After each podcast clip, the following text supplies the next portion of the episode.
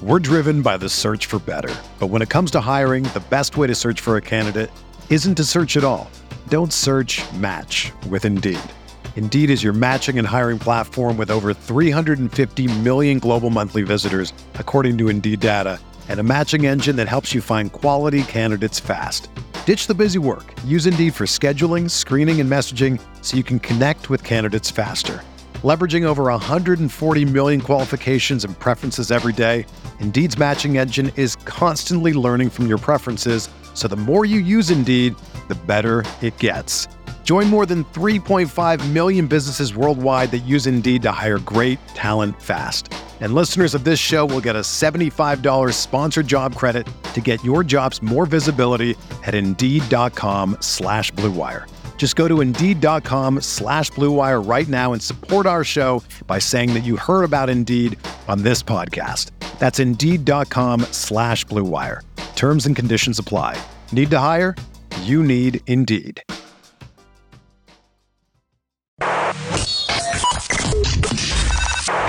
Welcome to Talking Buffalo, featuring conversations with guests from around the world of sports, media, pop culture, and all things Buffalo. With your host, Patrick Moran.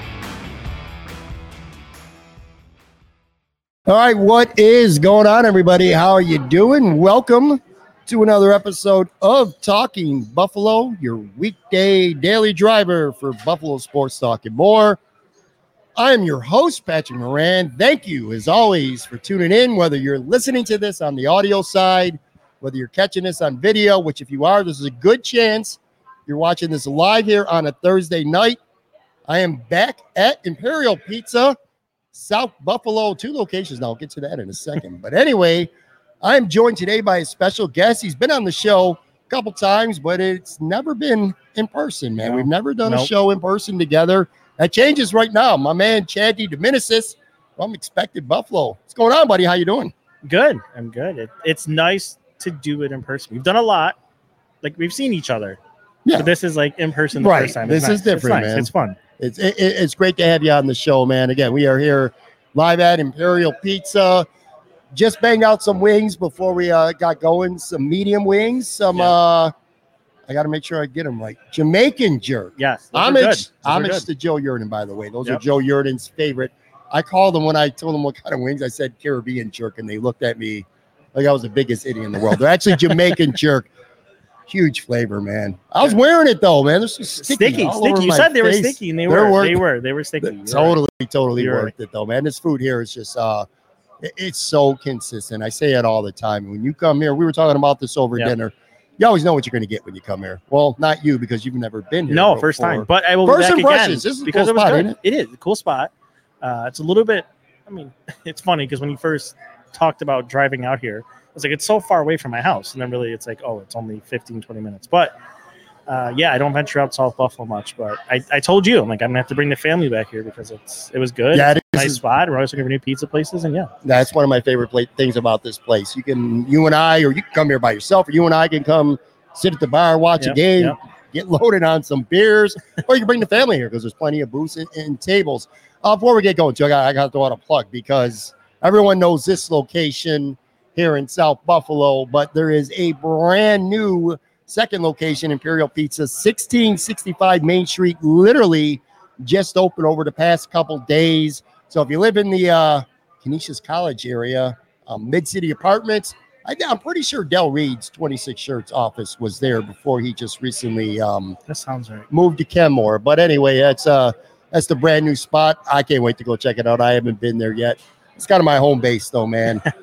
now did you you live in Tonawanda? I live in Tonawanda. Did you yeah. grow up in Tonawanda? Uh, Kenmore, Tonawanda area. I mean, well, when I was younger, it was Riverside, and I was younger, younger. And then I think around seventh, eighth grade. I think it was eighth grade. Moved out to Kenmore.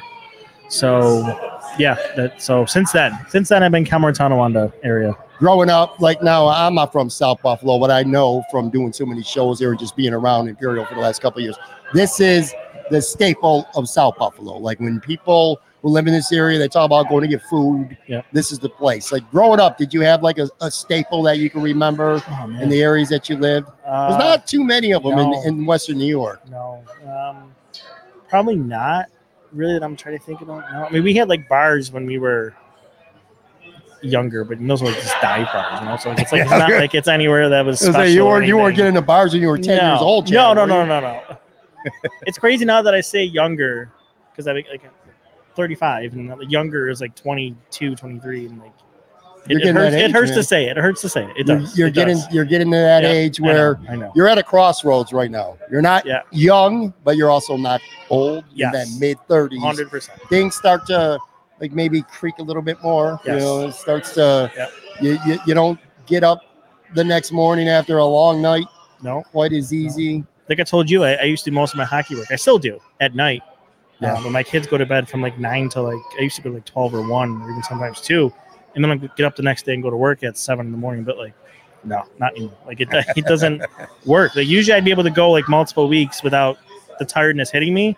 Where now it's a week maybe, and then I'm, I'm I'm cooked. I'm down. We're going to uh obviously we're going to talk some Buffalo Sabres. That's the primary reason why I got you on.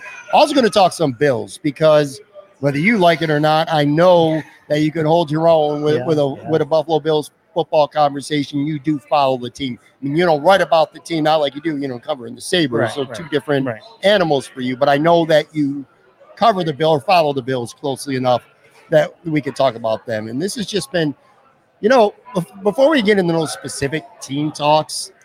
If I would have told you this, and this is not fun to say, but this is I, I feel like this is kind of a reality right now. Okay. If I would have told you in August, Yeah. then you know, we're having a pre-Bills season episode and talking maybe a little bit about the Sabres at the time. If I would have told you that we are here at Imperial Pizza and we're like a, a week away from Thanksgiving and the Buffalo Bills season would be on the brink already.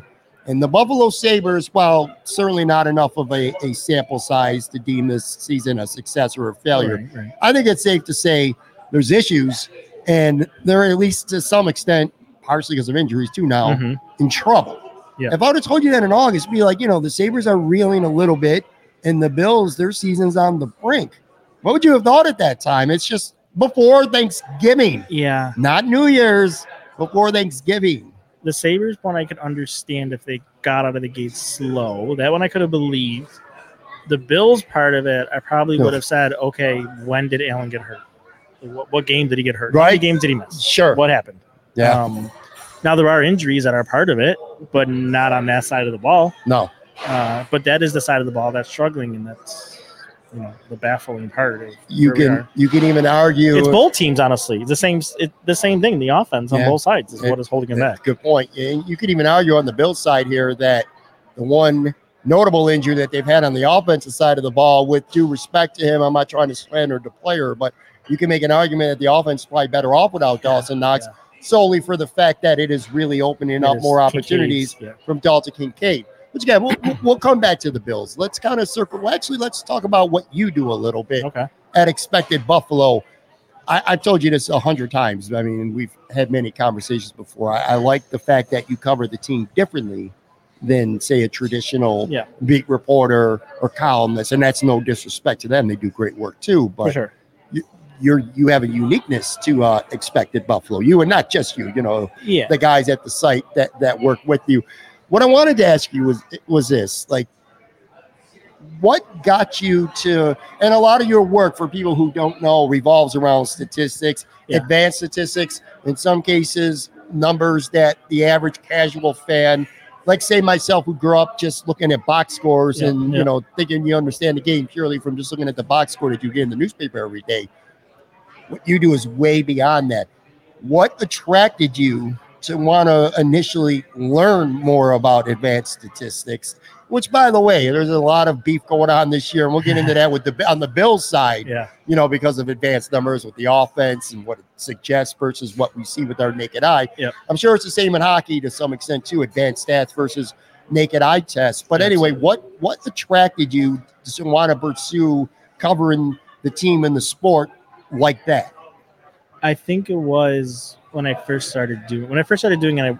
I, wasn't the thing. Um, I think it was looking for something that differentiated myself to stand out in a way, not to kind of you know blend in or, or be stuck with everybody else who's doing the, the same thing. And at the time I started doing it, it was an opening. Where now, like, I'm not saying everybody, but the, a lot more people now know about advanced numbers and hockey and how to talk about and have conversations about them, look at the charts and the data and all that. It's way different than it was, you know, maybe even three years ago. Uh, but at the time, it, it was a gap, you could say, in, in the coverage. And Sure. No one was doing it. Right, and so that's when I kind of jumped in, learned about it, um, and, and kind of it, it's a lot of learning on your own, um, learning about What's that process? Because that's the thing. Like, hey, I want to learn about advanced Yeah, stats. I yeah, want to yeah. understand what some of these charts you're putting up are easier said than done. though. Well, at least for some, it is for me. Yeah, that. right. It- the easiest thing when people ask, like I started learning about it, is I tell people to be in conversations. It, it- it's gonna come off weird with smart people. So that's Mhm. kind of where I learned a lot is from talking to people um, and having them tell me what to take from things. Um, reading books um, that people have written, going to conferences. Like we were just talking about on our live show we did yesterday about how we missed the RIT Sports Analytics Conference. It was a couple years ago, maybe like four or five years ago that someone did it. But like you would get all those advanced stats people to come in and then they'd make presentations and you'd see how to take what they take away from the data, what they can look at, how they approach things, where trends are going, where things are going, where the league is trending, where, you know, five years ago, Corsi shot share was a big thing Mhm. and then expected goals. And then now it's okay, okay we're I think we're at a point with analytics, at in hockey, is okay, what's that next? And I think that's where the player tracking is going to start to come in, where you can start to look at um, how players move, the speed, the way the puck moves. Um, so I think that's kind of that next level is what is the next thing. And I think that's why player tracking, why we do it now for the Amerks on our site, that that player tracking is that next level of what happens beyond that that that you know you don't get from NHL play-by-play data that you have to dig out. What um, people who maybe initially, not so much now, like you said, people are definitely starting to understand Yeah. that it matters more now. Initially, though, a lot of resistance from. Sure. It's new. I don't want to say Neanderthals or all. it's you know, new, like I'm not a knuckle draggler or anything like that. But you know, it's just my mind. You know, my mindset was you can only retain so much Yeah. statistical data and information. Was, was it difficult and at times frustrating having uh you know the process of, of people starting to open up and be more receptive to these stats and what they actually mean as opposed to say beginning early on where people just probably wanted to to, to blow you off Yeah, uh, a hundred percent. And like I, like I was saying, it's it's different. It's changed. Nobody really takes change well. You know, it, Mhm. in, in any facet of life, not just sports, change is difficult and, and hard. Um, so yeah, it, there was a lot of frustrating conversations. There's a lot of people that who who cares about this. What does it mean? And I think that's you know what I've talked to Anthony and Eddie about, and they even understand too is what we have to try to do if we're going to use this information is explain how it's relevant show how it's relevant communicate to people and it's not only i mean the big thing i always tell them especially anthony is to try to get away from using the phrase expected goals um, use shot quality because someone understands that if you say expected goals someone's like well huh if you say oh Right. shot quality someone oh okay i get it right or if you say Corsi, Sure. someone go, huh? No, no, shot share. Like shot attempts. Like it's use phrases and words people can understand to explain what you're communicating. And then I think the thing we've tried to do the last couple of years is marrying clips to it. So here's expected goals.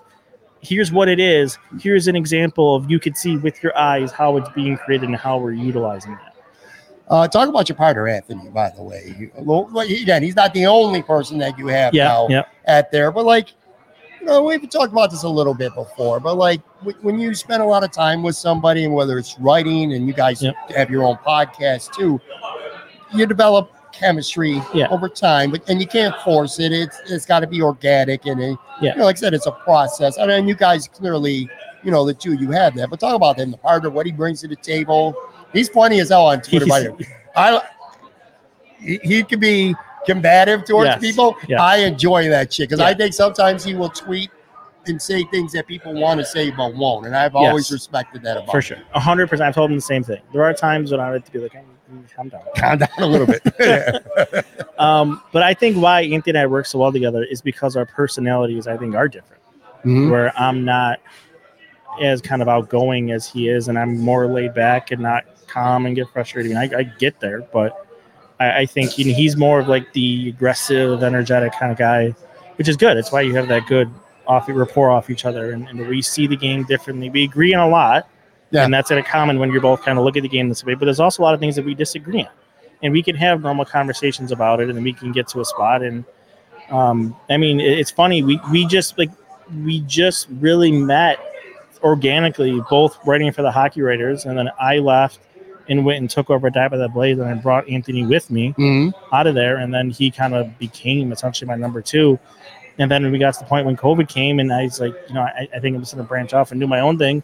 And he's like, I'm 100% coming with you. Let's do it. And I've told the story numerous times that expected Buffalo really would not have happened if it wasn't for Anthony. Because I looked into it, researched it, and I'm like, I don't know, man. I don't think it's really going to work and be able to do it. He's like, no, we're doing it. We can make it work. I'm like, okay, fine. Well, I guess we're going to do it.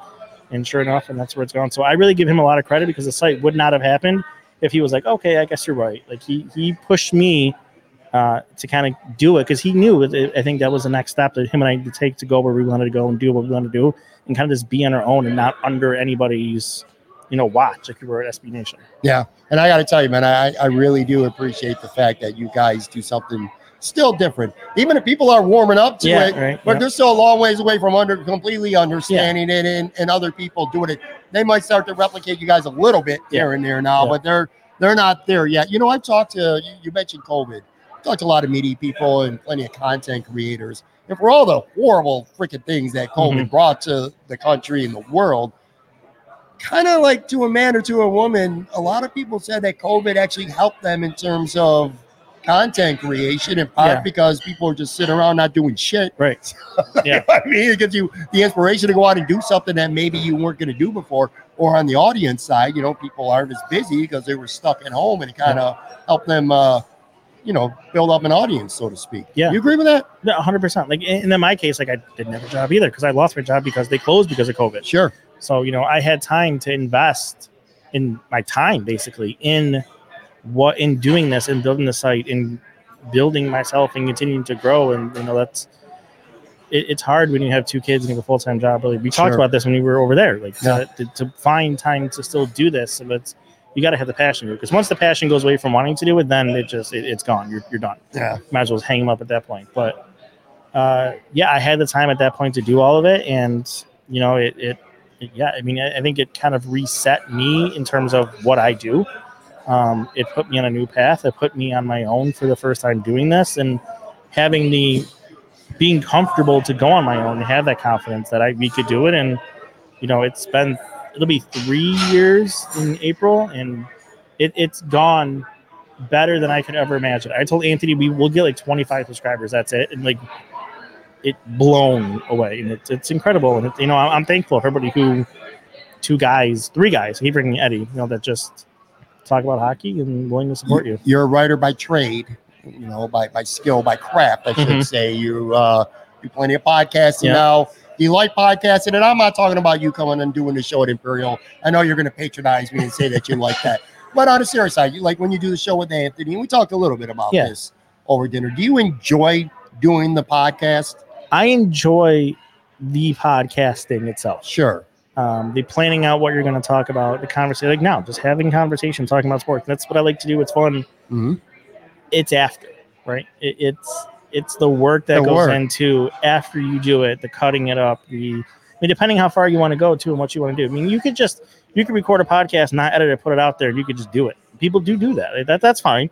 But if you want to, you know, be a respected podcast or you want to grow your podcast, you have to edit it. You have to make it seem, and that's what we've been trying to do. You know, over the last year, we've changed some of our stuff and how our, we put out our podcast, and then we're also talking about cutting up clips, and that's important too. Like as you're taking notes as you're doing the show, so you're trying to focus on what Anthony's saying, and like, oh man, he had a good statement. He just said, I want to clip that. way what time are we at? We're at this time. Write it down, but also listen to Anthony. Like it's Sure. you know, it, and then going back, clipping it, and then the scheduling. You're playing it, two roles. You're a yeah, producer too. yeah, You right. know, like, right, right now Yeah. you're gonna talk and we're gonna be bouncing and Yeah. you're gonna you're gonna you're gonna leave and I'm Yeah. gonna be stuck doing all the extra shit. 100%. And you know how it is because you do it. Yeah. That's how it works with uh Yeah. with your show. Yeah. For sure. Look, I'm very grateful for every single person who, who listens or, or watches this show. And I don't want to sound like a complainer Mhm. because I'm, I'm I like doing this. I love doing this for the most part. yes. But it is a lot of work, and I think there are some people who don't understand. You know, you, we record for an hour, and it's probably three hours at least by the time you're done between Easy. the between the show notes and the cutting of the Yep. clips, like you said, the editing, the audio, the video side, putting stuff up. Pretty lively here in Imperial. For, for by by Imperial standards, this is a medium to small size crowd, but they're pretty uh Noisy. It's pretty noisy. vocal going on. I mean, there was a Bengals Ravens game just Yep. getting started. I just noticed I looked up and I saw it was on. Yeah. Yeah. and by the way, we're playing with fire. So so um Chad and I were again, we were banging out our wings before uh we started. Wanted to make sure we started on time, left a lot on the table. Yeah. And I was telling you the story. I'll tell people who are watching and listening to this real quick. So I had over the summer, we were doing patio shows because it's beautiful. And this is a great patio here at Imperial. I had Lance Lysowski from the Buffalo News on with me, and he was he wasn't feeling it. He wasn't feeling good. So we got a lot of wings, and uh, he only had like one or two, and then he left pretty much right after. And so we had a whole- I had a table with a, a whole shitload of wings still. Mhm. And then I go outside and I start breaking down my equipment and stuff, packing up the camera, you know, the, the mixer and all that stuff. Some dude who was clearly drunk just gets up on the bar, goes right to the table, looks at the wings, and I'm watching him do this. He just starts eating them. And I was like, oh. And then I'm like, you know, all right. Turn back around, and he went to like the counter, got an empty box, goes to the table, and starts taking my and Lance's wings and putting them in a box to go. I was like, I was gonna yell at him, but then I was like, you know what? I, I told you this. I was like, if you got the balls to do something like that, if you're that drunk or that ballsy to just go on another table, take someone's leftover wings, which they weren't technically leftover, I was gonna eat them Yeah. at home. I was kind of, you know, that part pissed me off. then I was like, well, fuck it, man. This dude, uh, Yeah. this dude deserves it. Hopefully, that don't. I'm, what I'm saying is this: I hope it doesn't happen again because there's still a good amount of Jamaican jerk wings up there, and I really want to be able to uh to get after them. Let's spend a couple minutes talking Sabres here before we Okay. dive into some Bills. I said this won't be too long of an episode. Obviously, the big news on uh, what was it? It was Tuesday night. Which, by the way, I didn't feel good on Tuesday night, and uh, I took a really, really late nap, like around 5:30 or so. I just didn't have no energy. I didn't feel Okay. good. I woke up knowing the Sabres game was on, and this is this is wow. There's plates flying all over the place here in, in Imperial tonight. What the hell's going on here? Anyway, um, so the Bills played on Monday night. I was heated. I was up all night. I was it was a late night. I did a post game show. I probably Yeah. to go to bed at three in the morning. I had to get up really early. Was tired, no energy. Took a nap. Got up five minutes before the Sabres game. Saw you know the rest of the Kyle Okposo thousand game ceremony, which was really cool. Really good. really good. Congratulations to him. Yep. Within five minutes, it's two nothing. Yeah. And then Tage know. Johnson gets hurt. No lie. I said, I got to get up. I turned the TV off. Took a shower. Got a bite to eat. I put the TV back on, and within 30 seconds, he got hurt again.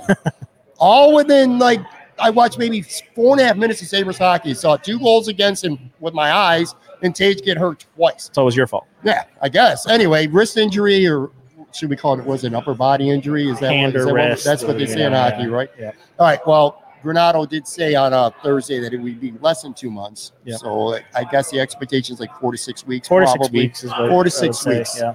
Um, talk about you know the impact on the team with that injury and um, on the lines. And this was just the Yeah. lines on Thursday. They could easily change.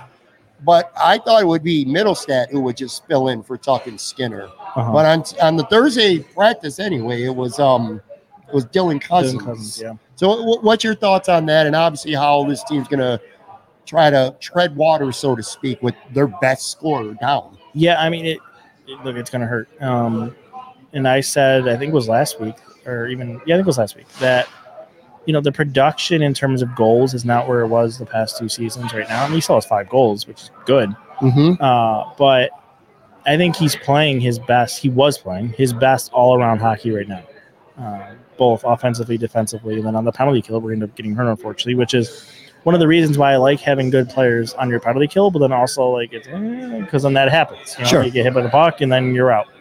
Um, so yeah, I mean it's gonna hurt. Um, I think it's it's survivable. Uh, if it was two, three months, then uh, I don't know. Four to six weeks, you can make work.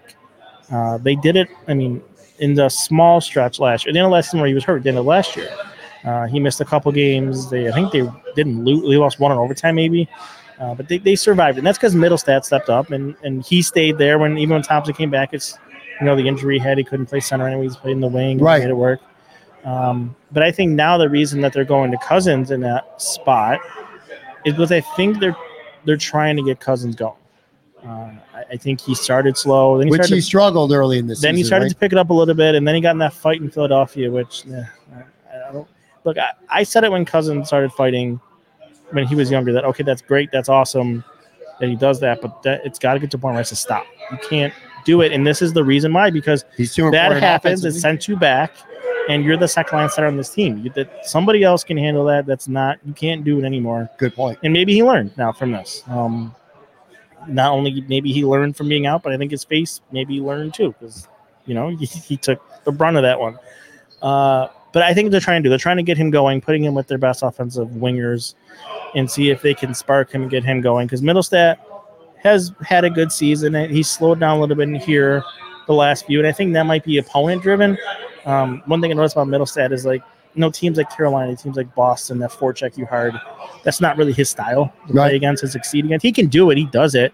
But I think he also has struggles within those situations too. So I think he'll get going again. But I think really Cozens, they're trying to give him a kick here to, to get going. You know, I was gonna say kind of like tongue in cheek, but as I thought about it, it's not really tongue in cheek. Like these good offensive skill players probably need to stop fighting.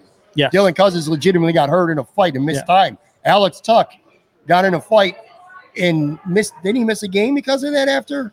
Uh, I don't Or he wasn't the same. I I, I could have sworn it, it was like the Gordie Howe hat trick game. Wasn't Yeah. it against Ottawa? Then he got That's right. With, with Tkachuk, Tkachuk, he kind of yeah. got a wrestling match. yeah. Then he You're right. He didn't play after that was the last game he played. right, You're right. right, right. I don't know if it was. I think he's been battling something since training camp. So I don't know if it was from that. But yeah, yeah, I mean, it, it could have been. He could have aggravated something then. Yeah. yeah. So stop fighting skill players. Yes. Like Stillman last year, I'm like, he's trying to prove himself right Yeah. off the bat. Didn't work out for him either. But I can live with him getting Yes. knocked out. All right. I ain't trying to get Alex Tucker or Dylan Cozens uh, No. knocked out. I'm going to take like a quick, and I mean literally a 15 second break, maybe even a five second break. Come right back with Chad DeDominicis, Sabres Talk and Bills Talk. Coming right back. We're driven by the search for better. But when it comes to hiring, the best way to search for a candidate isn't to search at all. Don't search match with Indeed. Indeed is your matching and hiring platform with over 350 million global monthly visitors, according to Indeed data, and a matching engine that helps you find quality candidates fast. Ditch the busy work. Use Indeed for scheduling, screening, and messaging so you can connect with candidates faster. Leveraging over 140 million qualifications and preferences every day, Indeed's matching engine is constantly learning from your preferences, so the more you use Indeed, the better it gets. Join more than 3.5 million businesses worldwide that use Indeed to hire great talent fast. And listeners of this show will get a $75 sponsored job credit to get your jobs more visibility at Indeed.com slash Blue Wire. Just go to Indeed.com slash Blue Wire right now and support our show by saying that you heard about Indeed on this podcast. That's Indeed.com slash Blue Wire. Terms and conditions apply. Need to hire?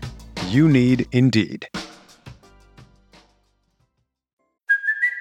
It's Kaley Cuoco for Priceline. Ready to go to your happy place for a happy price? Well, why didn't you say so? Just download the Priceline app right now and save up to 60% on hotels. So, whether it's Cousin Kevin's Kazoo concert in Kansas City, go Kevin, or Becky's Bachelorette Bash in Bermuda, you never have to miss a trip ever again. So, download the Priceline app today. Your savings are waiting.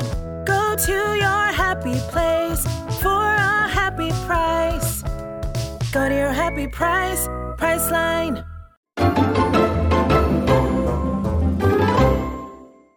All right, I'm back here with Chad DeDominicis live at Imperial Pizza, 1035 Abbott Road in South Buffalo. Um, all right, so we were talking about the Sabres here before the break. Um, Zach Benson expected to play. We're, we're taping this Thursday. They're, Yep. they're not playing tonight, playing tomorrow, or by tomorrow, most people, that's tonight. Um, anyway, Zach Benson, he's got three games left before the Bills, ha- or before the Bills, got the Bills on my mind, dude. Before the Sabres have to make a hard line Yes. decision on him. He's Yeah. got up to nine games. Um, what what are your thoughts on him? What did your gut tell you? Is this truly one of those? Is this a legitimate three game audition that it could go either way? You don't think their minds made up No. right now? No, I don't think it is. Um, I'm curious to see how it goes. I think before he went out with the injury, the way I put it is the game seemed to be getting a little fast for him, maybe for the first time. Okay. Um, I, I noticed that in his last game, and that could have been because of the injury, though. So let's let's see now that he's healthy, how he performs.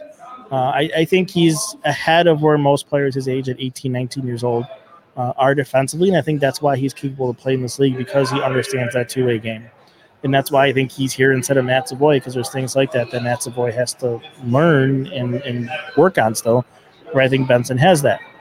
Uh, it it's going to be interesting what they end up doing there because I even right now, like me myself, I don't lean either way what they could do.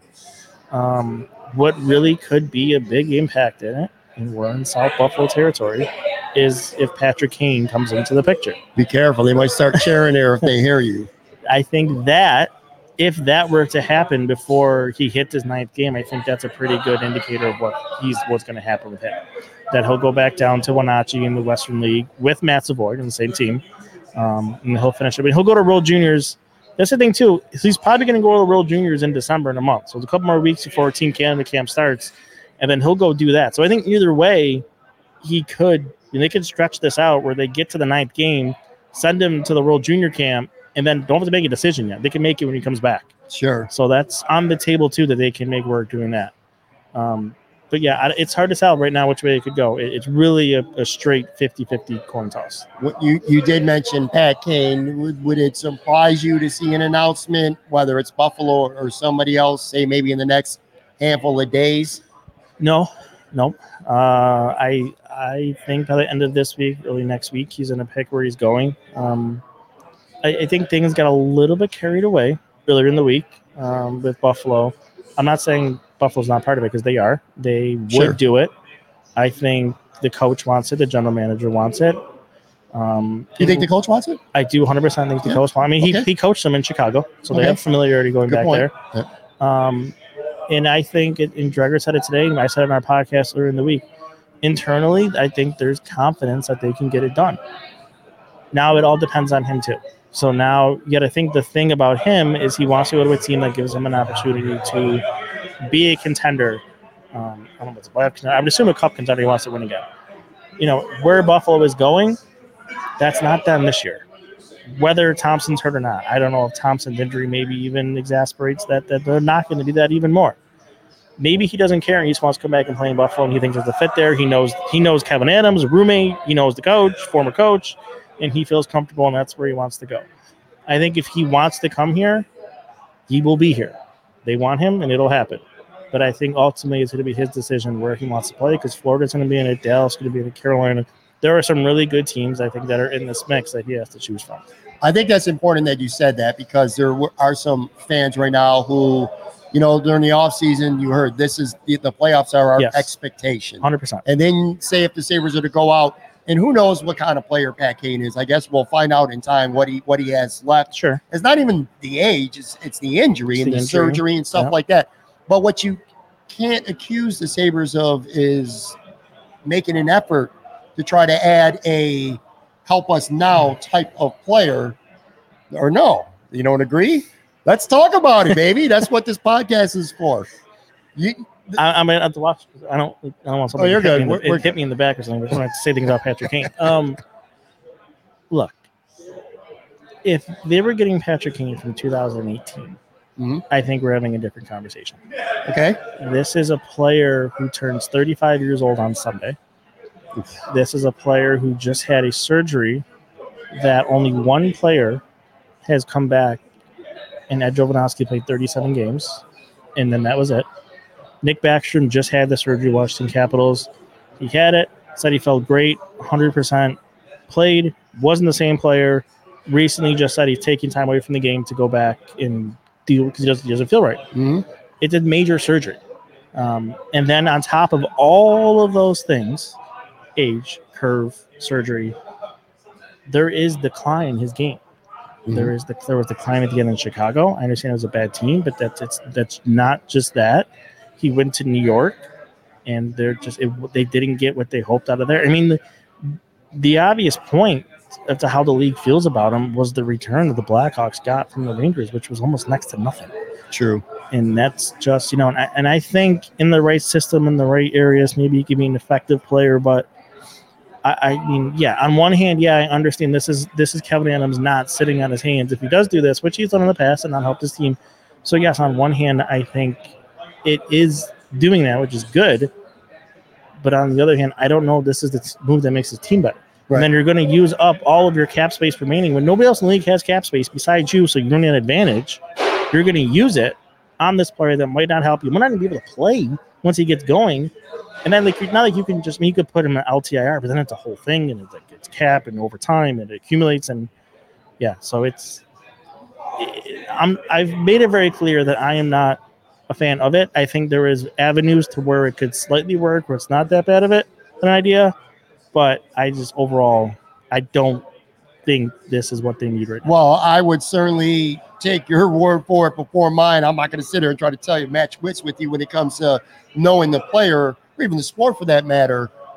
I agree with you, but what, what- I'm saying is, even if he comes here and he is completely washed and Mhm. he's does nothing, the point being is that the Sabres are showing their fans that they were willing to go out and sign somebody who they think, and it Sure. very well could be wrong, that they're trying to help. them. I'm not even saying fans should like the signing Yeah, because it's pretty clear that if we're not sitting here in this area of Western New York, I, I feel like a poll, any poll would suggest that, that more fans would be against the Yeah, signing. yeah. But what I'm saying is, it, it would show that they're being aggressive in attempting to, to have a better team right now this year, even if it doesn't work out. yeah, yes. On That one makes sense. on one hand, yes, I agree with you. On the other hand, doing something just to do something that makes your team potentially worse isn't. It, You mean that's it not, is that's what the. Bills used to do every year? They used Yeah. to try to sell tickets during the drought. They go sign a Terrell Owens or something like Right, that. And how will that work out for them? Right. Like, you know, it worked out fucking terrible. I it might be the case with Pat Kane too. But anyway, he's speculation. We'll see what happens. But Yep. here's what's not speculation. And you mentioned Matt Savoie, and that Yep. kind of, you know, got, got me thinking a little bit.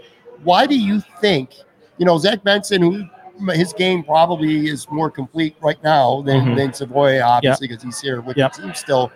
But I got to be honest with you, as, a- as a casual to semi-hardcore fan, it it surprised me to see Savoie. I mean, we waited for a while. We knew he was going to be on the conditioning assignment in Rochester, and then he would be up with the Sabres, and then he makes his NHL debut. I'm like, all right, we're going to get a window to see what this kid has. He played what five shifts, like less than four minutes of ice Yeah. time, one game, Yep. sent to juniors. A, did that surprise you? And B, why do you think that happened on a roster that does have some injuries and some really uh, uh, bottom six forward issues? It appears to be right now. it did not surprise me. No? because I think the plan all along with Savoie was that he was not going to play in the NHL this year. Okay. So they tried really hard to get the exemption uh, to get him to go to the AHL. So for those who don't know, the NHL and the CHL have an agreement where a player under a certain age, which Matt Savoie misses it by literally one day, that exemption right now. That's crazy. Yep, he has to go. He has to go back to juniors. Cannot play in the AHL, where he likely should be and belongs. Um, I think the injury uh, in training camp and the prospect challenge, you know, derailed that a little bit. Uh, and then I also think what happened with the coach in Wenatchee um, being under investigation for improper, you know, racial statements that he made, and then eventually getting fired. The Sabres didn't like that and didn't want to send him or Benson there. So they had an opportunity, an opening. They could put him on a conditioning assignment into the AHL. They did that. He performed well. Uh, and then I think him getting in a game was more kind of just a show, if you will. Um, that you know we wanted to give an NHL look, NHL. I promise it wasn't. We weren't trying to s- screw it around the situation. Right. We gave him a look, and it didn't work out. I guess it goes back to juniors. So I, I just don't think. And, and Granato talked about it. it it's the, he, they just don't feel he's an NHL right. I don't disagree. Um, and there's no need right now where they are to force that in, and also maybe even to hurt his confidence. He built up some good confidence in the AHL, succeeding in at a pro level. There's no need to have him playing the NHL and then like think like, oh my god, I'm not even close. So give him a taste and then send him back and let him do his thing in Wenatchee. Same thing. He's to go play for the World Juniors, be a top line player for Canada, and try to go win a gold medal. You know that'll be good for him too. I remember talking to Joe Yerdon, and he said even if a stint for a kid like that is really brief, that just being around an NHL team in Yeah. a locker room and seeing how professionals like Right. say Kyle Okposo conduct themselves Because he got a few practices into in too. and sleep and Yep. nutrition and all these 100%. things off the ice, even if it's just for a little bit of period of time, ultimately it, it helps you. So it's not a waste when you look at it from that regard. Yep. And I don't think many people would resist your take on uh, Savoie. Pretty standard agreement that you know maybe he's just not quite ready yet. I get that, but the one guy the, the, among the prospects that it seems confusing to say the least that's not up or hasn't been up yet is Cooley. Yep. Why? Why? It, all right, educate me, man, or maybe you don't know yourself, I guess. But Yeah. again, you go to these forward issues and some of these guys who just aren't performing, and you factor in injuries and other players have had opportunities have been called up from Rochester, including Rousek, who's up at least for right now anyway. We'll Um, probably go back soon everyone's healthy. is he going to probably be the one to go back when Probably when, when they and when they because they have to activate Comrie and Benson both, right? so they got to Well, create two Tage will go roster on. Tage, spots. Tage will go on IR. So yeah, so that's one. and they'll have to yeah. you Ever think assume probably goes Rousek? back. Yes. Okay, but point being is Rousek got the call up before Yeah, him. sure. Like, why? Why do you think that's happened so far? So there's a few things around it. So right in in the now, we'll, we'll start with now and work our way back. So right now, the reason I think he's not here yet is because the Amerks are going through a ridiculous injury run right now. Uh, last week they had a game. Well, first, well, right now they have one of their defensemen playing center on the third line, uh, and they had one or two games last week where only two two players from their actual at forward AHL roster at the start of the season were playing in that game. Mm-hmm. They had the rest of it was all ECHL forwards or even defensemen. So they had a run on it. Now they're starting to get healthy. We, Weissbach's coming back. Some other Kissikov's coming back.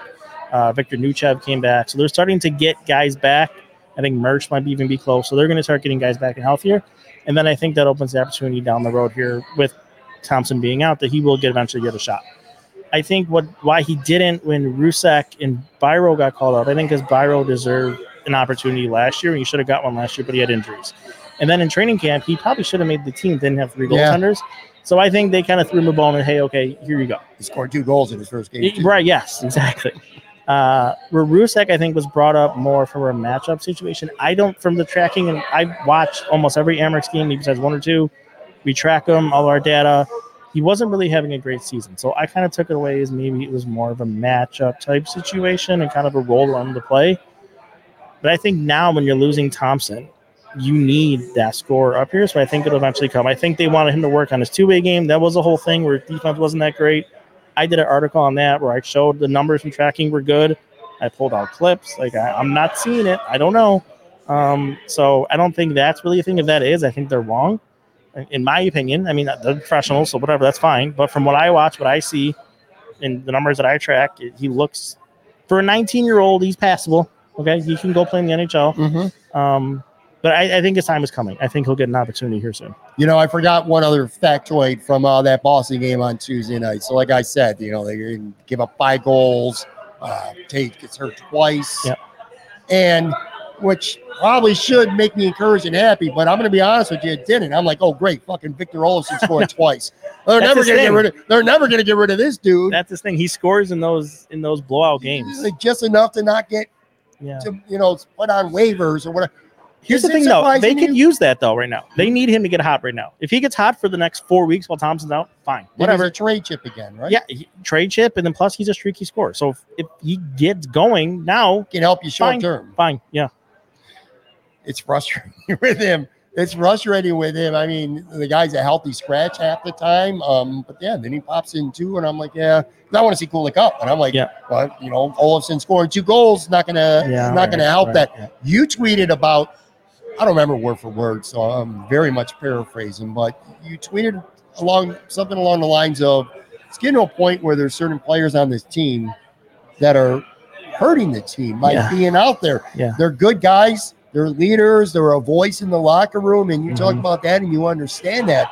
Like, I- I- is it getting a point now where guys like Kyle Okposo and then uh, Erik Johnson being on the ice are Yeah. taking ice time away from others and making this a lesser team because of their on ice presence? Yeah, it's hard. I know it's tricky too. It's because you don't want to like you don't want to exactly. leadership. It's, it's it's your captain. It's one of the players that you brought in to guide this young team to where they want to go. So it's difficult, and you, I mean, you, you know, in the postal especially, you know, I feel bad saying like he's not because he's a good guy. I mean, he, he's played well enough for them for the last couple of years, but it's just He's lost his step. It's- 35 years old. I just don't think it's there anymore. Yeah. And you know, I don't think he should be an everyday player for them. I think if he's, I think if he is a rotational player, you might get better performance out of him because he's not going every single night. Maybe he'll have more juice. And like it was funny in the Boston game, he's one of the few guys he turned the clock back and he was he was up for that game. That was the Okposo we saw last year, Right. but that was the only time we've seen it all year. And I think that's because he's getting the minutes too, and I think that's holding him back and forward. How It- do you it's get- making it difficult to make their bottom section. How do you get your captain uh, to, to be okay with sitting in the press you box? don't. Yeah, you just you. They did it once or twice last year where they said he had some soreness and he missed some games. So maybe you approach it as you know that you agree with him. Hey, it's not going to be four or five, maybe one or two, uh, maybe a back to back. Mhm. On back to backs, we're going to rest you a couple times. We're going to recall. I mean, all of the leagues do it. They do that load management thing. You could pass off as that. No one would question it. But again, it's you're sitting down your captain, and, and in hockey, that's like, you know, he's he's I don't say the face And your team, but he's the leader in that room, and that's a big thing. And what about when you get to a big stretch of games? You know what I mean? Like Yeah. a very critical stretch. Like say you got I don't know, like three and four nights, but they're they. Ma- I mean, every game matters in the standings, but like they Right. really matter. Yeah. It's just I, I feel like it's a tough sell. I'm not sure he's going to do that. No, Um, and Erik Johnson's the same thing. You know, it's in the beginning of the season, you could deal with the five on five play because of how much he was helping the penalty kill. Where I think that's backtracking now. The five on five play isn't improving, and I think he's declining with the penalty kill. And now you have Ryan Johnson here, who clearly looks ready to play in this league. Um, and I always, he? I always thought he was. I, I That's thought all he needed to be coming out of college, all he needed for me was to just get used to the speed. I thought it would take longer, but he's picked it up quick. Uh, and he just he's ready. He's ready to play. And that was my whole thing going into the season that it's no longer about development. It is putting the best players on the ice to be a playoff team with the best roster you can. And that, you know, we talked about Kevyn Adams and, and Granato, you know, with the Patrick Kane thing going out and making your team better. I think this is part of it too. You need to put the best lineup on the ice that gives you the opportunity to win. If that comes with hard decisions, it comes with hard decisions. But you know what? This organization should feel they're in a different spot now, and playoffs are the priority. It's no longer just about development. Should it upset fans? Most people are going to be listening to this sometime Friday. They're in Winnipeg. Jokiharju returns to the lineup. Is it going to be upsetting and should it be upsetting the fans if Ryan Johnson's not playing and Erik Johnson is? Yes, I, think Johnson's gonna. I think what will happen is they'll do the eleven and seven thing again. I think they'll try to kind of play that out as long as they can. So eleven forward, seven defensemen. Uh, but How do you feel about that? it depends. If the seventh defenseman is Ryan Johnson, he's playing nine minutes, then it's what are we doing? If Erik Johnson's the seventh defenseman, he's just playing penalty kill and he's giving you eight minutes, five on five, then all right, fine. Because I, I think where the roster is right now, you know, if they don't really need, they don't have another forward that they, they need to be playing right now. Now I think that starts to get more difficult when Benson is back. Um, you know, and if Olofsson's still going, you don't want to take him out because of the scoring then you got to play 12 forwards. And if Patrick Kane shows up, then he's got to play. So that changes your approach too. And then you're going to have to activate three goalies here soon too. So you, the roster spots then get limited and it becomes a whole different conversation with itself. And, and the goalie, the whole goalie thing is another. Do you think there's a chance that they continue to do this three goalie thing for quite a while longer? Like it's not even just like short term. By short term, I mean days or maybe even a couple weeks. Like it might stretch longer than that, where they don't make a decision It, on who that two's going to be. it depends. It, it, it depends because this season's been goofy. The, Levi has actually performed, I think, even since training camp, has been the worst among the three. Yeah, Comrie was playing really well until he got hurt. It's unfortunate, but he's going to get back in there, and they're giving him the Winnipeg game. So that's that's what they believe in him. You know, mm-hmm. right when he gets back, he goes right back in. And Lukin, and you know, for as much as I beat up on him, he's been good. He looks. He got into that Bruins game, and he just, I just took away. He looks confident. So you you roll with that. So what does that mean for Levi? He's. This is the thing I was afraid of. He's 21 years old, and nobody is why you're riled out all summer. And it may be something I don't like Levi, and I love Levi. I have, I'm very confident for his future. But 21 years old goaltenders do not work in this league. And we are seeing it in the games he has played. It, he has maybe had one or two good games. and the rest of the games, he has like shaky and consistent because it is hard to play in this league. Going from collegiate from hockey college. and hockey east to playing the NHL, you know, and it's not just on weekends. It's two, three, four practice game, practice game, game, game, practice, travel, travel. Like it's a whole different animal for asking him to get used to it and play all that much. Do you feel like him going straight from college near the end of last season right into a Buffalo Sabres uniform and looking pretty good and having some success that while it was fun to see at the time, Yeah. maybe it gave us a false sense of confidence and security that a kid who's that young with no minor league time whatsoever is ready to go into the season and instantly be your number one goalie on a team that's trying to end the longest Yes, drought in 100%. hockey and with the expectation of making the playoffs. It's a lot to put on a a kid, and I feel like to some extent we're kind of seeing that from him. 100%. So it's not outlandish to say of the three, he's the the worst goalie so far. Yeah, and that could change because goalies Oh, are sure, goofy. sure. I believe in him. Yeah, 100% me too. Yeah, I'm But not out doesn't mean if you send him to the AHL, that's a bad thing. Players his age need that. It's not out of the what the Sabres are doing is the unordinary. Him going and playing in Rochester is what all of them do at his age. So I just think they need to maybe it comes to that. I don't think we're there yet, but I think if Comrie comes back in and shows that he's he's been the best one of them since training camp. If he comes back in and shows he's still playing at that level, Lukin keeps going, then like because you don't want Levi sitting around for days either. And then, but also you don't want to play your best goaltenders. Yeah. You want to let Comrie and Lukin and get into a rhythm and not do this whole rotation thing because that'll make it difficult. So I think a decision is eventually going to come, and it'll be interesting when they make it. Because Adams did put a lot on this season on Levi, so I think on him it could be a difficult decision to rip that plug out and basically admit I made a mistake here, believing that he could play. 40 plus games and, and lead us as a number one. that might be a reason why he doesn't go down soon, or maybe at all, because coaches hate to publicly admit I think it's a coach. It would be the general manager. or the general yeah. manager. Yeah. I mean, we're seeing it with the Bills and, and Sean McDermott. One last Sabres thing. All right, so we're 16 games in.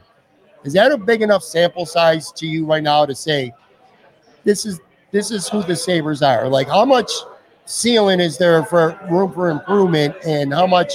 You know, obviously things can get worse. They're only two points out of a playoff spot Yeah, right now. But conversely, they're also pretty damn close, a couple points away from being The near the bottom, bottom of the yeah, conference as 100%. well. I mean, Yep. I kind of feel like this is how it's going to be with the Sabres. Maybe they'll get healthier. Maybe they might play better. Yeah. But like they're going to be in a fight with three or four other teams, maybe to make one spot, maybe two at the Yeah, most. the Kinda Eastern feel that way? Conference is is down. I'm gonna, I guess you could say is down this year. There's there's really there's one or two I think high end teams. Boston. Boston, of course, I every year forever is going to be Boston. New Jersey was until Jack Hughes got hurt, but I think they'll get back there when he's back. The Rangers, um, so maybe three or four top tier teams, and then there's everybody else. Yeah. and the Sabres are in the, and then there's everybody else. Uh, so we'll we'll see. You know, you got to hang around and, and kind of start to make your runs at the right time. Um, but yeah, I mean, you know, from a data standpoint, there's some people believe you know 10 games is a good enough sample where you can start to get. I like to go to 20, the quarter mark.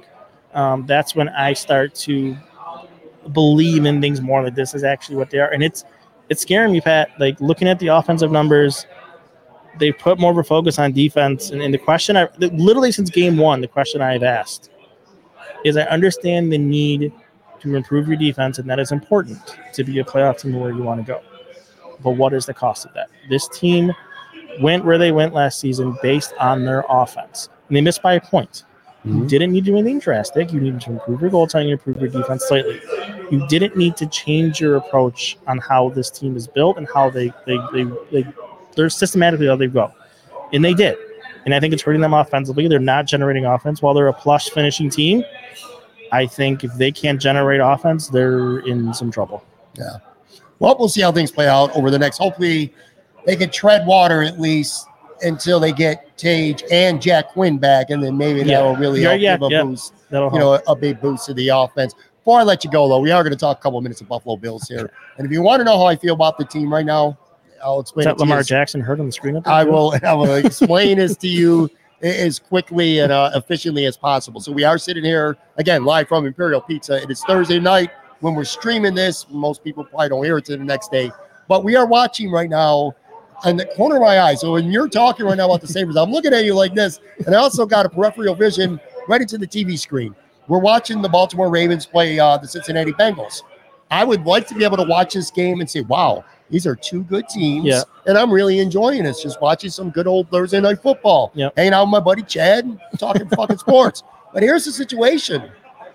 Because of the Buffalo Bills, I have a vested interest in Baltimore winning this game. 100%. Not because I like Baltimore, but because I'm already at a point now, and we're as Bills fans are already at a point where we're scoreboard watching, and it means a ton. Yeah, like the, you got to get the Bengals out of the way. Yeah, the Bengals need to lose this game uh, as Lamar Jackson goes into the blue ten here in the second uh, or the end of the first quarter. Yeah. Baltimore's up seven three, by the way, as we're streaming this, recording this live.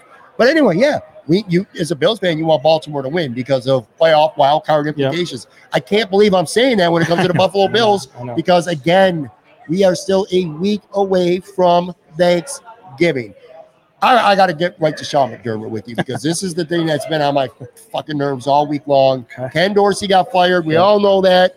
I think you'll pretty much would say the same thing that I would or most people. It's not that he didn't deserve or that it's a justified firing. It's just that it happened. Yeah. It, it didn't need to happen after this specific game. He's not the reason why the Bills lost at Monday night against the Denver Broncos.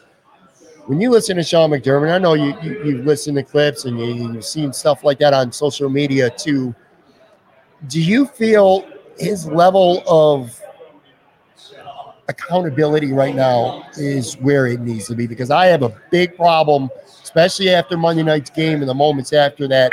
And Almost, I call him Sean Mc, Mc, McFinger Pointer. Yeah, I couldn't believe that the head Yes. coach was throwing the offense and special teams under the bus and anybody he could. Anybody he defense. could under the It's bus. not his defense though. No. He was praising that defense profusely. I just I see a head coach right now. But whose unit was on the field and they lost the game though? That's what I'm saying. You could listen. I understand the defense played well that game. That's fine. That I they did. For as injured as they are, they played for well. most of the game. But whose unit was on the field when they lost? I couldn't agree more. And that's what I'm talking about. For people, if you were smart enough to never listen to his comments, he did. He, he's talking about the, and he wasn't wrong. Talking about the four turnovers. 100%. No, the offense has been an issue. Yep. No consistency. He's right. Talking about the special teams has been a disaster. More on Mhm. that in a second. He's right. Yep. But he just went out of his way, which I hadn't heard before him all season, talking about the injuries. I didn't hear him mention all the injuries the last couple of weeks, but in this game specifically, talked about being five starters down Yep. and how great they played. Yep. And that is true. But at the end of the day, no matter how shitty the offense played, they scored with a minute 58 or a minute 55 left in the game. And all the Bills had to do was have one stop on defense. Yep. Game was over. Didn't do it. Denver's last two drives of that game, a 12 play tw- touchdown drive and a 10 play field goal drive. Couldn't get off the field. Denver scored and they won. And that's not the first time. I talked about this episode earlier this week. New England, New England. shitty ass offense for a half. Wake up in the second half, take the lead. Mac Jones Minute- drives the field. minute- Matt Jones goes 75 yards on the field, not for a field goal to send it to overtime, a touchdown to win the game. Yep. The Giants drove down to the one half yard line. They easily could have lost that game on the last play. Tampa Bay, a, a 17 play drive to get within one score, get the ball back, and a Hail Mary that should have been caught. If he would have So turned around one second Right. earlier, So this is a defense that's not closing out games, and the injuries are absolutely a factor, 100%. hundred percent. But my point is, there's no accountability. He's not accepting that mm-hmm. accountability. He does later on in the week when he goes, "It all starts with me." yes. You know the standard bullshit coach speak. But I, I'm pretty heated at him because of he's not he's sending his players out there or or other parts of his team under the bus. And I just I don't like the leadership. He's talking about leadership, but I'm not seeing it from the head coach. He's a problem on this team. I I venture to say to me, and I want to get your take on this. I think Sean McDermott's the biggest problem on this football team. That's your head coach. That's not good. yeah. Maybe you don't agree. I'm heated. I- look, as you can tell. I, I do. I do agree that I think the time has come for him. Um, and look, this accountability thing. This isn't. This isn't new for McDermott. Go back 13 seconds. Defense, special teams. Also, would never talk about what happened. No, we still No. they don't know what happened, no, but it wasn't. Yeah, Special Tyler teams Dunn- coach goes Tyler Dunn's away. Article talking about players talking Yeah. off the record. And, yeah, Yeah. Leslie Frazier disappears. You have guys taking Chad Hall leaves. Other player, other coaches leave Lateral for lateral movement. moves.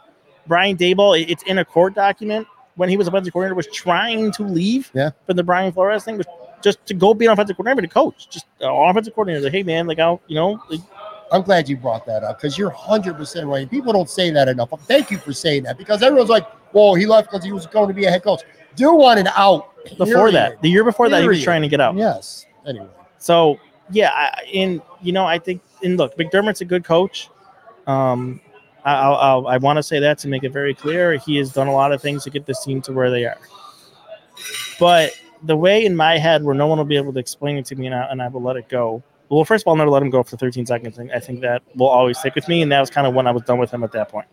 There's no rebound from that, unless they would have won again, which they don't believe they're anywhere close to that. They're going backwards.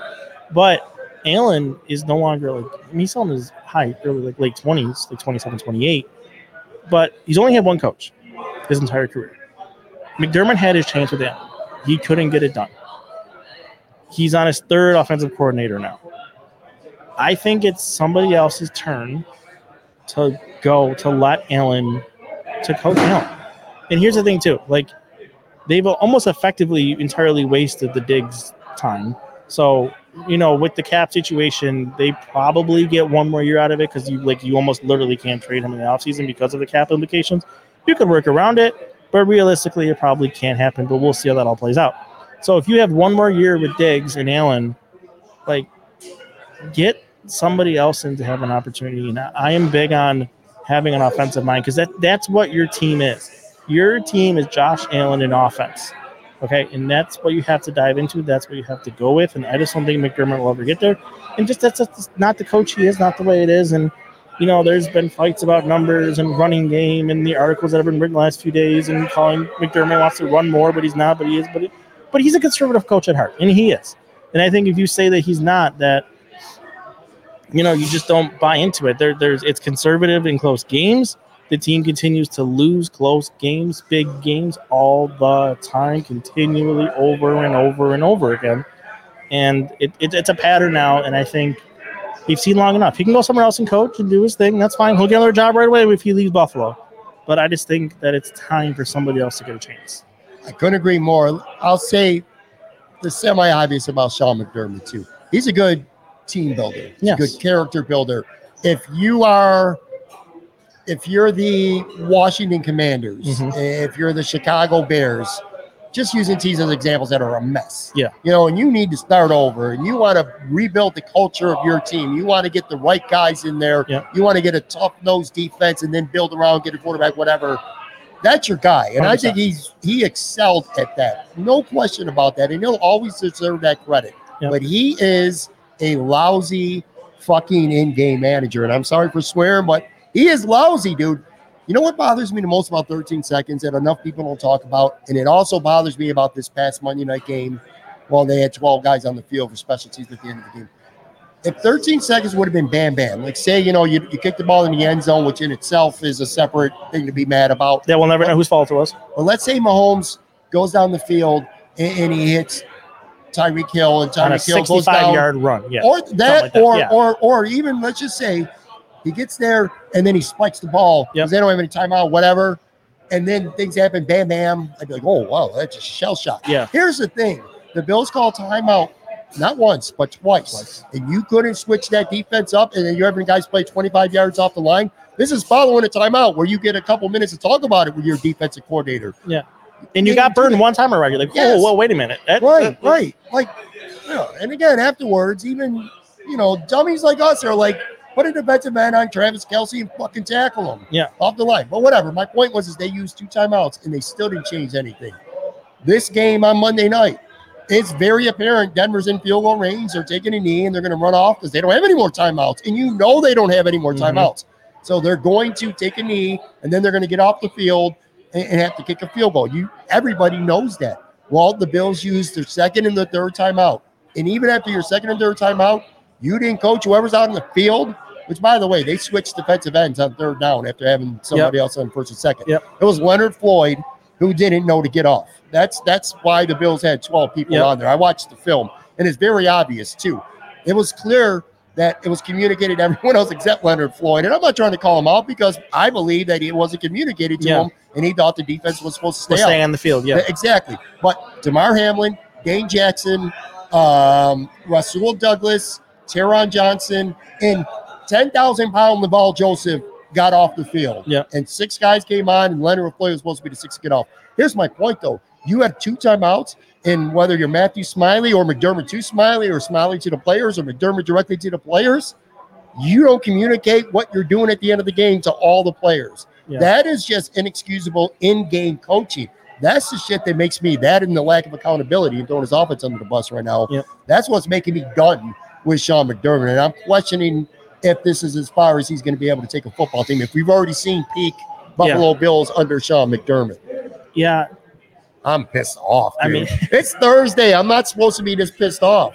Yeah, I, I get it, and I agree, I agree. I'm the same spot you are. I agree, but I also think at the same time, while McDermott is an issue, if you will, I still think it can't overshadow what the primary issue is, and that is the offense isn't mm-hmm. hasn't been itself since it got in the plane to go to London.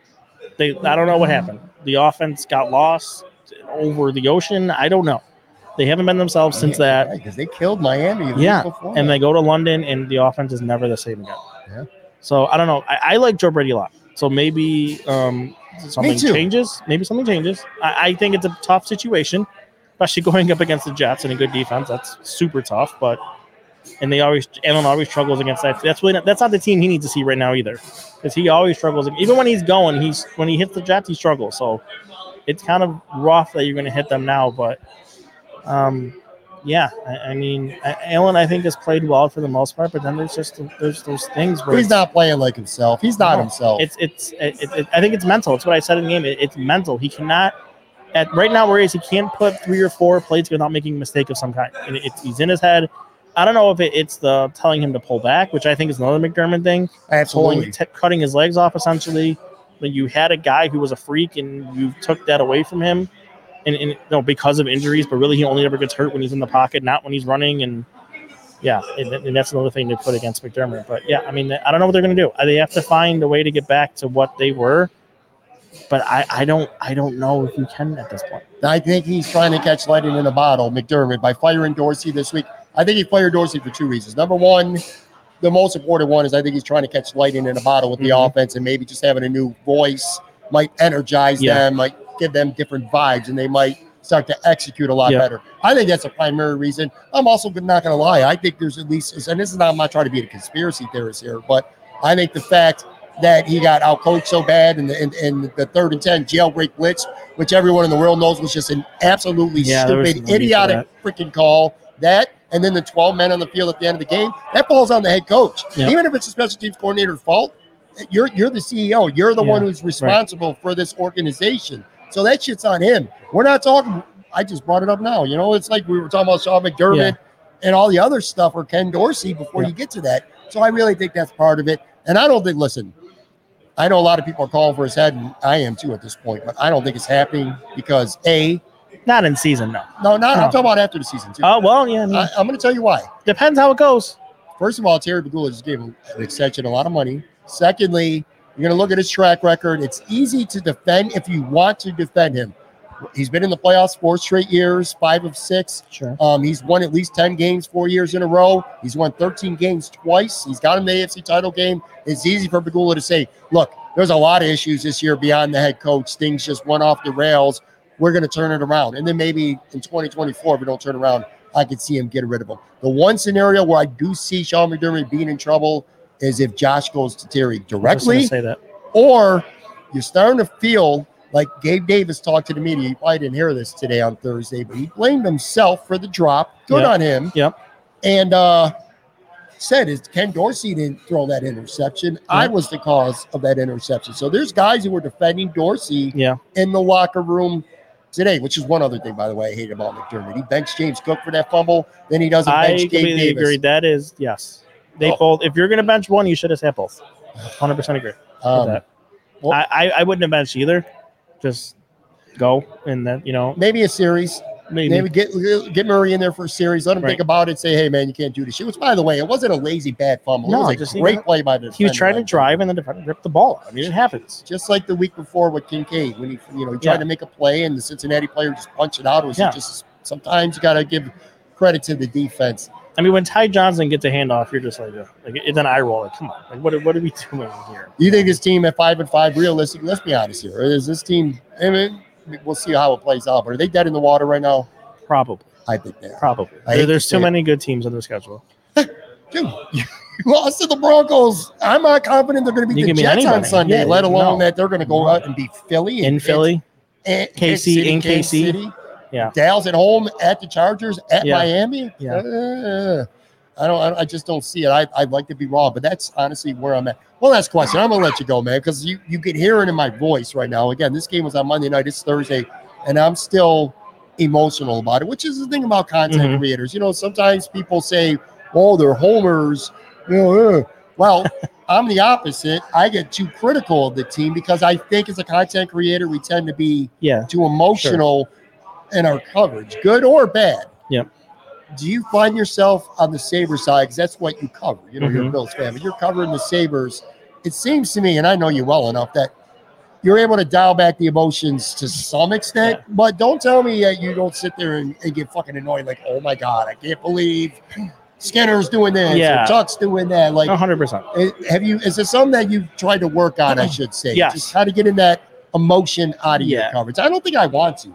No, it's it's not getting the emotion out. I think it's it's more look for hockey. It's 82 games, right? So it's Yeah. like pace yourself. You know that's that's why I told people we were That's third true. games into the season, people are losing their minds. I'm like, folks, we have 77 more left. Like let's pace ourselves, and I think that's important to remember. But yeah. There's times I get frustrated. I don't think I'll ever be at the point where I was like yelling on podcasts years ago. I'm, I'm, uh, I just did that like three times. I won't. week. Yeah, I'm not gonna. They the Sabres are not gonna beat me up enough again to get to that point. I've already been beat up enough by them. Like, there's nothing else they can really do to like get me there. But I think a lot of it too is is taking a step back and understanding. Um, you know, using the information, the data, kind of to guide me in making those decisions. Where maybe I see something with my eyes and I'm like, okay, before I go off about it, let me one watch the play a second or a third or even fourth time. Let me look at what the numbers ABC behind that play, why that happened, or something. You know that I missed something that could have happened and resulted in that. So I think yeah, and I, and I think like, you know, it's weird for me like on the Sabre side, like, yeah, I'm a fan, but also I, I cover the team, so I, I Mm. approach it differently. Um, you know, trying to look at things realistically, not losing my head because that's time like that, that that's a bit much. You know, you don't need to do all the time. Where on the Bill side, I think I'm a little bit more critical and, and outgoing because I'm legitimately I'm a fan. Like I'm Yeah. not like people have said to me like why don't you have the Bills on your site? And we've thought about it and talked about it, but like I just want to be a fan of the team. Yeah. Like I, I- I don't want to cover them. I don't want to get involved in that. Like there's enough there's enough drama in the streets with the NFL num- analytics stuff right now. Oh, I know, man. I don't want to be involved in. Like there's there, look DVOA. Yeah. Those are everybody knows those letters now. They might not know what the fuck they mean, yes. but everybody knows what they mean because that has been a source on the football side for some serious beef. And some of the ways was right or wrong. some of the ways some of the ways that the NFL stats people do stuff from a hockey perspective, the way I do with hockey is very it's frustrating. There's a lot of binning, what we call it, you know, taking one three weeks versus this three weeks and like, well man, just look at the whole picture. You know, there's a lot of not score effects taken into a lot of the numbers with the NFL, so it's it, it's hard. Like I tried to I, I understand the NFL numbers, but I just I cannot get to a place where I do it like I do for hockey. Just it doesn't. I just want to be a fan. I just want to be a fan of NFL. Yeah, for sure. I, I completely understand it. I've gotten myself to a place when it comes to the Bills, and I realize this. All the other sports teams that I'm a fan of, Sabres. The Sabres play like shit. It, it frustrates me, but I get over it quick. Yeah. Big loss, I'll get over it quick. Yeah, I, I grew up. I've been a lifelong Yankees fan and Notre Dame fan too. Honestly, I don't even give a shit half the time when they lose. I'm over it. Yeah. Like if, if the Yankees played right now and we watched them lose, I'd be eh.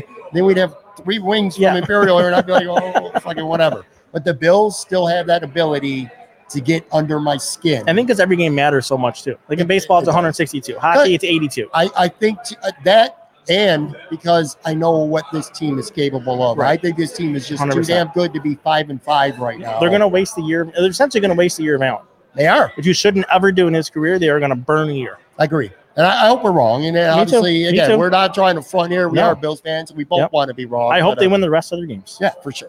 All right. Well, is Baltimore winning now? They're still up. 7 3. Anyway, all right. That's going to do it for this episode. Thank you very much for listening, for watching. One more time, thank you to Imperial Pizza, Jamaican Jerk Wings. I almost said Caribbean Wings. Chad DeDominicis, thank you very much, buddy, Yeah, for, for coming on. It's always fun. And I will be back with uh, another episode. I don't know when the hell I'm going to have another episode. I'm going to be honest with you. Thanks. Talk to you guys later.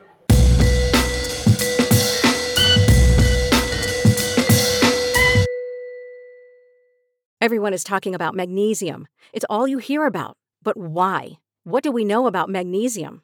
Well, magnesium is the number one mineral that 75% of Americans are deficient in. If you are a woman over 35, magnesium will help you rediscover balance, energy, and vitality. Magnesium supports more than 300 enzymatic reactions in your body, including those involved in hormonal balance.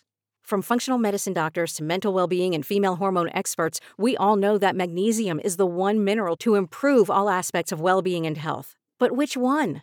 Magnesium Breakthrough from Bioptimizers, the trusted choice recommended by leading experts with seven best absorbed forms of magnesium to ensure your body receives the support it needs for overall well being. Go to bioptimizers.com slash balance today and use code BALANCE10 for 10% off. Support your journey to wellness at B-I-O-P-T-I-M-I-Z-E-R-S dot com forward slash balance. Magnesium Breakthrough from Bioptimizers, your foundation to optimal health and vitality.